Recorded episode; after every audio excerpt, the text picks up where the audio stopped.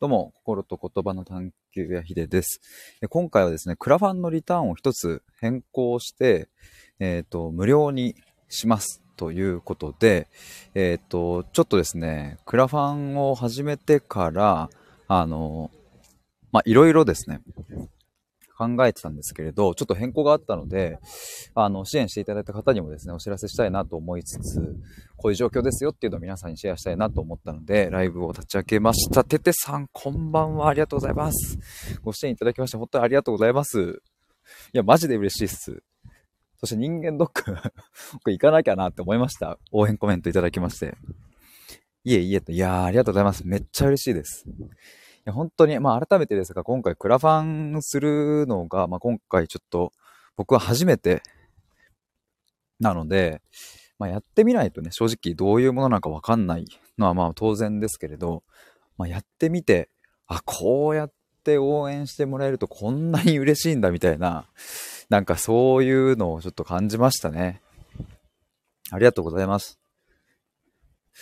で、ちょっとあのまあ、改めて、あの、ぜひテテテさんにもお伝えしたいですし、他の皆さんにも聞いていただきたいなと思うんですけれど、そう、クラファンのリターンを一つ変更して無料にしましたで、無料にしたっていうか、まあ、厳密に言うと、なくしたんですね、一つ。で、まあ、何をなくしたかというとですね、えっと、本音の相談会に参加するコース、4000円のリターンをもう削除しました。ちょっとそれ、それについてなんでそういう判断をしたのかっていうことを、ちょっとちゃんとあの、具体的に、丁寧にちょっとお話ししたいと思います。テテさん、なんかね、支援するのも初めてなんですけど、あ、そうなんですね。なんか応援する方も嬉しいのよ、不思議とって。いやー、嬉しい。そういう風に言ってもらえてまた嬉しいですわ。いや、でも、あの、僕もね、今回、その、こ今回は自分がやる側ですけれど、過去に2回ぐらい、あの、支援を、クラファンの支援をしたことがあって、やっぱでもほんとその時は、なんか応援できてるっていうのが嬉しくって、あの、そう、実際に僕はただただ応援したい券みたいなやつを買ったので、特にリターンとかいらないから、とりあえずこれで頑張ってっていうので、やったんですけど、なんかやっぱ、良かったですね。すごいなんか、あ、ちょっと電車の音が。ててさん、それはそれで正解かなと思います。あ、さっきのあの、無料の件ですかね。そうそう、ちょっとそこ、説明したいと思います。あの、昨日の、昨日実はですね、えっと、クラファンの支援をしていただいた方限定でお招きしているインスタグラムの鍵アカウントの中でまライブ配信をしたんですけれども、まあ、そこでもちょっと相談をさせてもらったんですが、まあ、あの、ちょっと一個悩んでますっていう相談だったんですね。で、何を悩んでいたかというとですね、あの、今回、こう、こうして皆さんに支援していただいて、えっと、もうすでに9名の方に支援していただき、さらに、えっと、支援総額は3万円となってて、えっと、もう折り返しに来てるんですよね。その、目標が5万円なので。だからその金額面で見ると、むちゃくちゃ順調だし、いや、本当おかげさまで。で、おそらくこのまんまなんとか発信頑張っていけば、5万円は達成するだろうという、まあそれも、うんと、なんとなくこう見えている。いや、これは本当おかげさまなんですが、で、ただ、そう、一つ、あの、これはまずいぞっていう のがあって、その、それは支援総額じゃ5万円達成したのにもかかわらず、えっ、と、その4000円のリターン、つまり本音の相談会に参加する券を買ってくれる方が、えっ、と、例えば0人だとしたら、今回僕が一番メインでやりたいことができないじゃないかっていうことになってきて、えっと、そうなるともう本末転倒だなと。せっかくご支援していただいたのに開催できませんっていうのは、いや、それ、その未来は誰も望んでないよなと思った時に、じゃあその、今現時点でその人が4000円のリターンを買っていただけていない原因は何なんだろうかっていうのを考えた時に、まあ、まず一つはシンプルに、その、がん患者さんをサポートする人たちに届けられてないっていうのがまずあると思うんですね。で、じゃあそこに対してどうするかっていうと、えっと、まあ、僕の中では、あの、この人とこの人にご連絡を取って、ここに告知するみたいなのは、あの、イメージというかもうやることは決まってるんですけど、ただそれはまだやってないんですよね。で、なんでやってないかというと、そのもう一つのその原因があるなって想定されるなと思ったのは、あの、4000円が高いっていうシンプルにそういう話かなと。だからその告知を打つ前に、この4000円っていうハードルを下げた状態で、えっ、と、その、がん患者さん、あの、つながってる人たちが僕何人かいらっしゃるので、そういう人たちにお伝えした方がいいかなと思って、だからまだ告知を打ってないっていう感じなんですけれど、だからまあ、あの、現時点で、あ、ててさん、おー、パチパチと。ありがとうございます。ごめんなさい、コメント 見れてなくて申し訳ないです。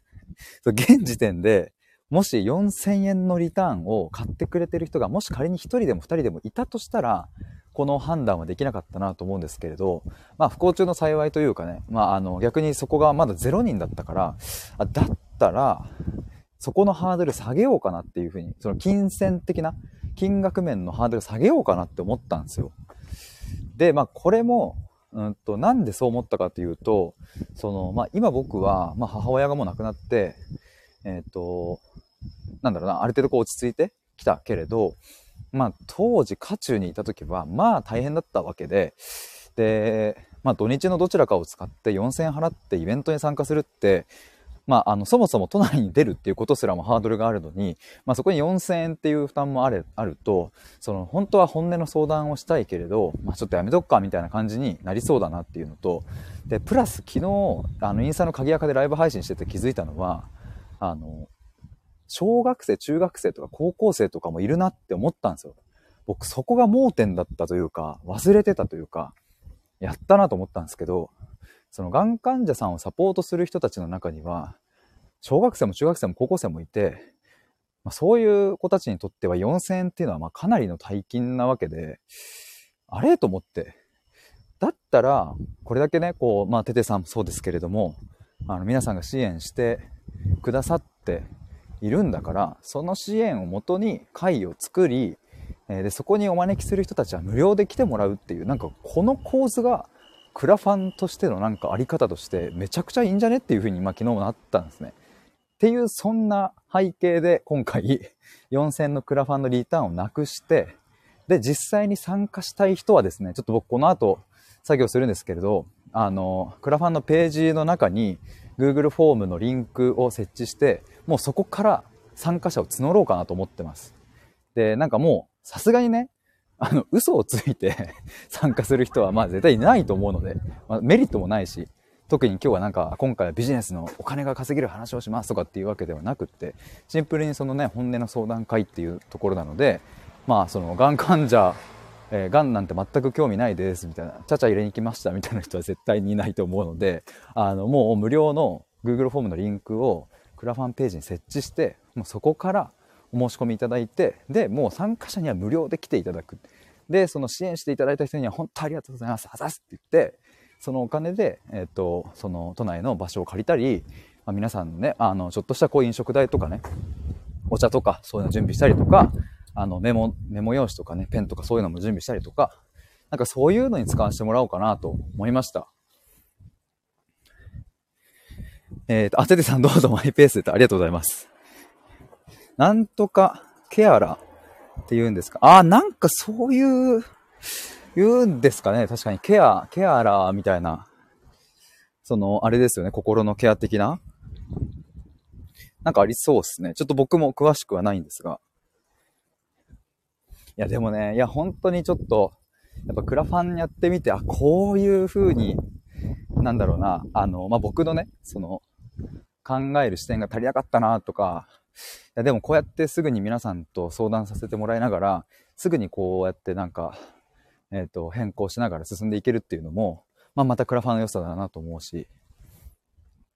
まあ、やっぱりね、まずこう忘れちゃいかんというか、あの、今回のこの、まあ、意思決定というか変更で思ったのは、やっぱ支援していただいている皆様、今現時点で9人ですけれど、その人たちが、そのお金をどうやって使ってほしいって望んでいるかっていう、この視点やっぱ超大事だなと思って、だからなんかその、まあ、今回、うんと、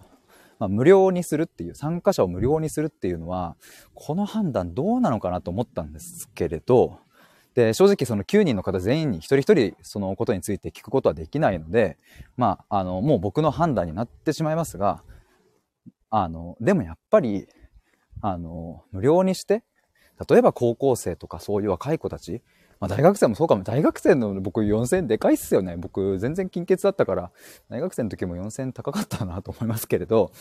まあ、そういう若い子たちが、一生懸命その、母さんお父さんとか、まあおじいちゃんおばあちゃん、もしかしたら兄弟かもしれない、その癌になっている人たちをサポートしている子たちがいたら、そんな子たちが一堂に会して、まあ大人もそうですけれど、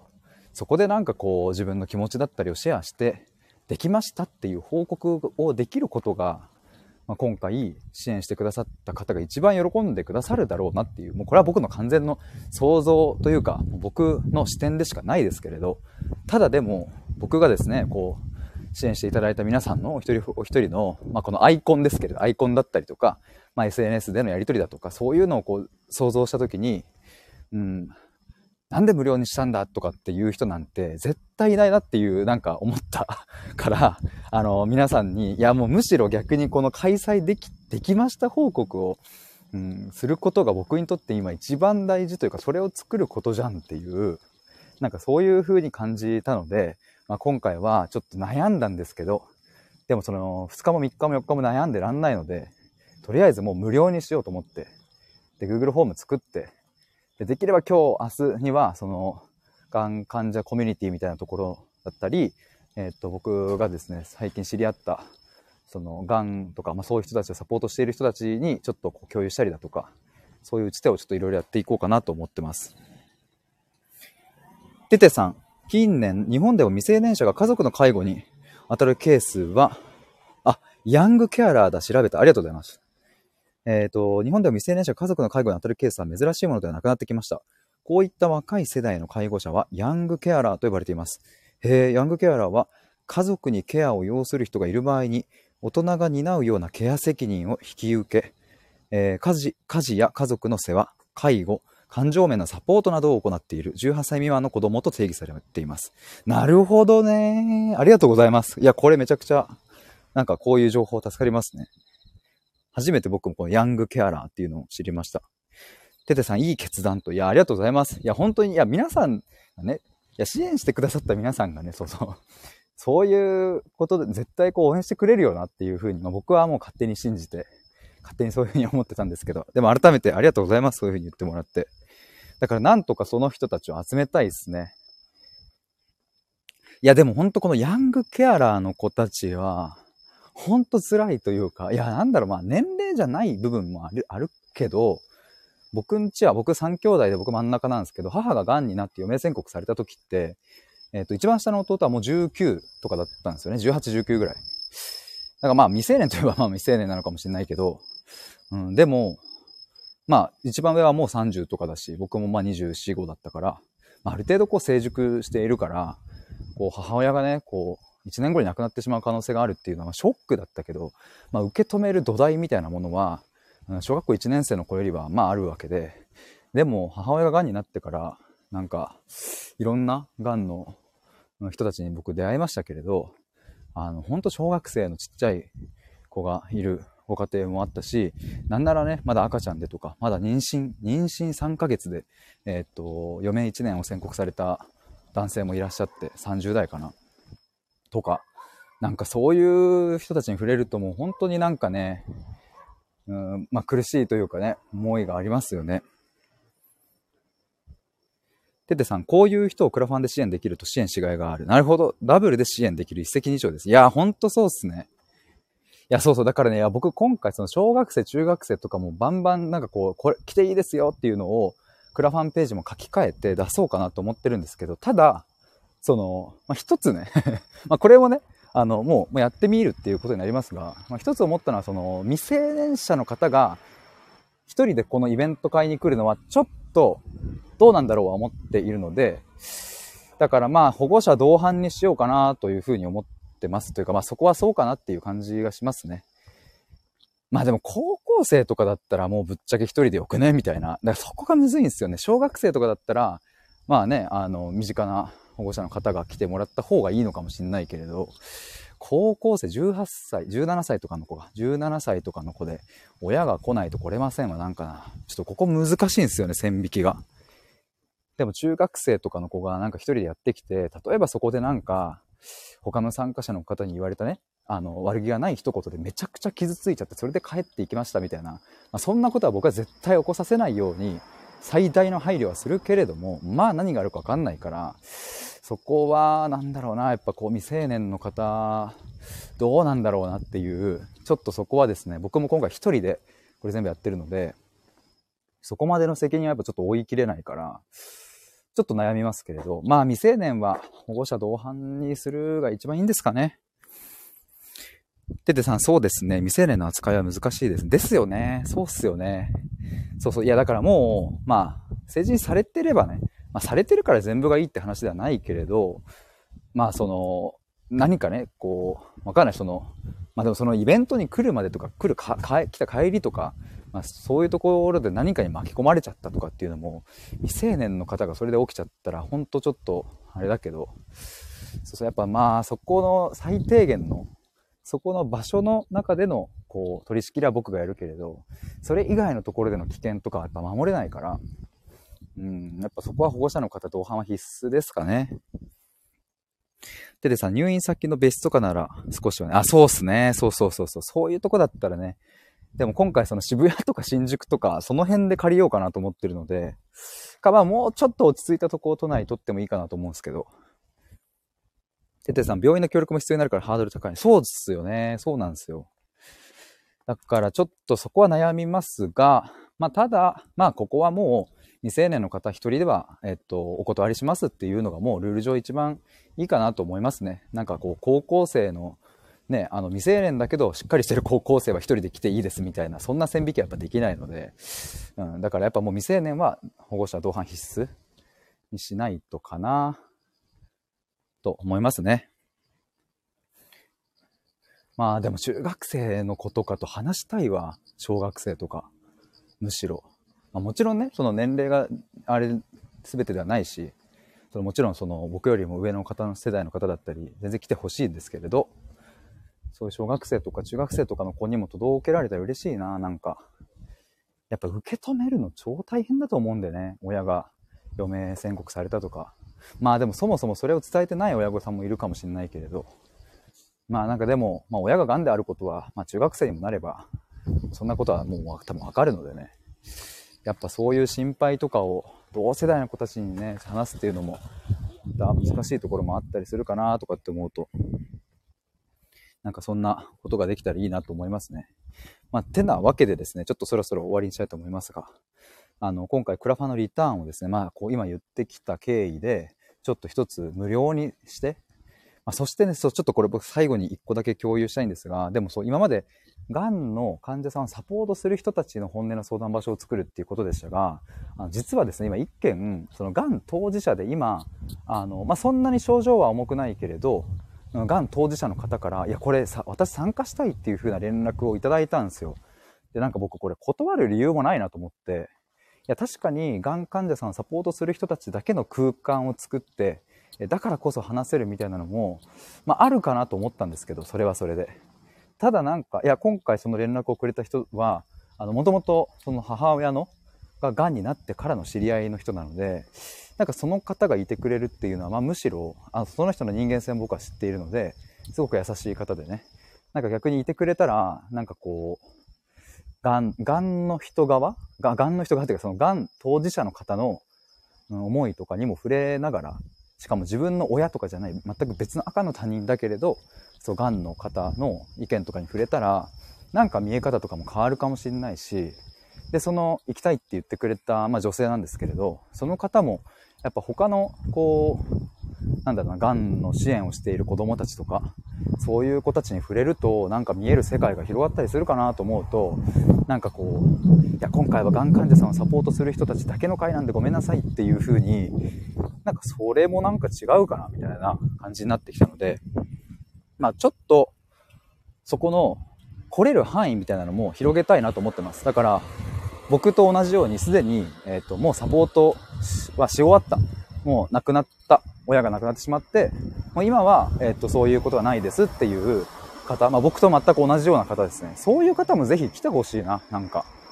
やっぱ一通り最後まで見とったからこそ見えるものがあるし、まあ逆に言うと、なんかこう、後悔みたいなのがもし仮にあったとしたら、そういうのを癒せる場所にもなるし、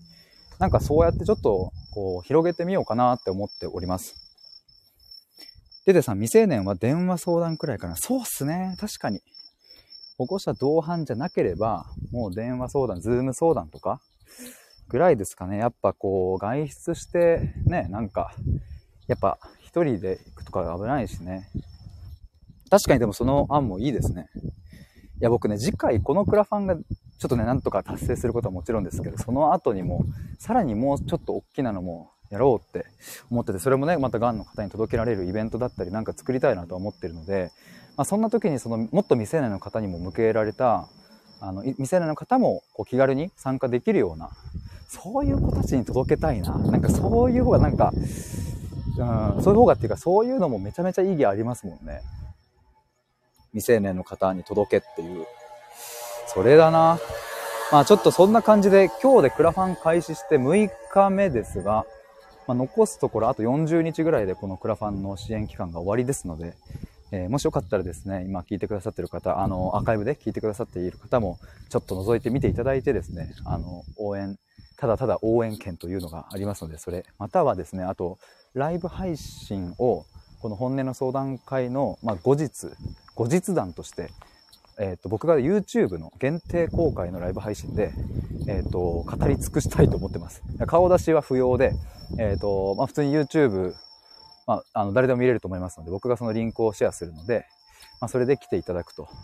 で、まあ、どんな、本音の相談会でどんなことを話したのかとか、まあ、あとは僕自身が母親をこう、サポートしていて、で、最後まで見とるっていう経験をして、まあ、何を感じたのかとか、まあ、あの、全然、わ、ちょっと音うるさくてすいません、ピーポー。ま、僕自身がね、なんかどういう、ちょっと、これはこっちに来るな。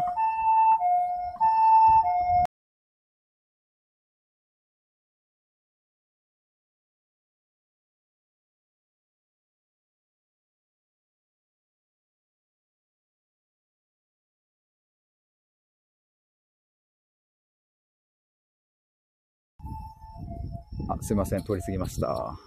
ちょっとまだ音がするかもですが。すいません。なんだっけ？あ、そう、僕が母親とのその、まあ、2年弱を通して何を感じたのかとかっていうところをお話しすることで、まあ、まだその周りにね、癌の方がいないとか、まあ、癌に限らずですよね。きっとその病気とかかもな、その自分が支援というか、その、まあ、介護なのか、サポートする側に行くことは、まあ全然ね、僕もまだまだやっぱ親父も生きてるし、おばあちゃんもいるしあるので、まあでもそういう方も、なんかどういうこう心持ちでいたらいいのかとか、まあいざ本当にそのね、なんか、癌っていうふうに宣告をされてしまったら、その時にはどういうふうに、どんな感情で、それはでもどうやってこう乗り越えていくのかとか、なんかその辺のヒントになるような配信ができたらいいなと思ってます。なんかそれはね、僕が今だからこそ話せるみたいなところもあると思うので、ぜひ、そのライブ配信のチケット、そちらは3500円で、えっ、ー、と、リターンが出ております。で、ただただ応援したい件は3000円と5000円と1万円で出させてもらっています。で、今回その4000円のリターンはもう削除して、えっと、本音の相談会に実際に参加する、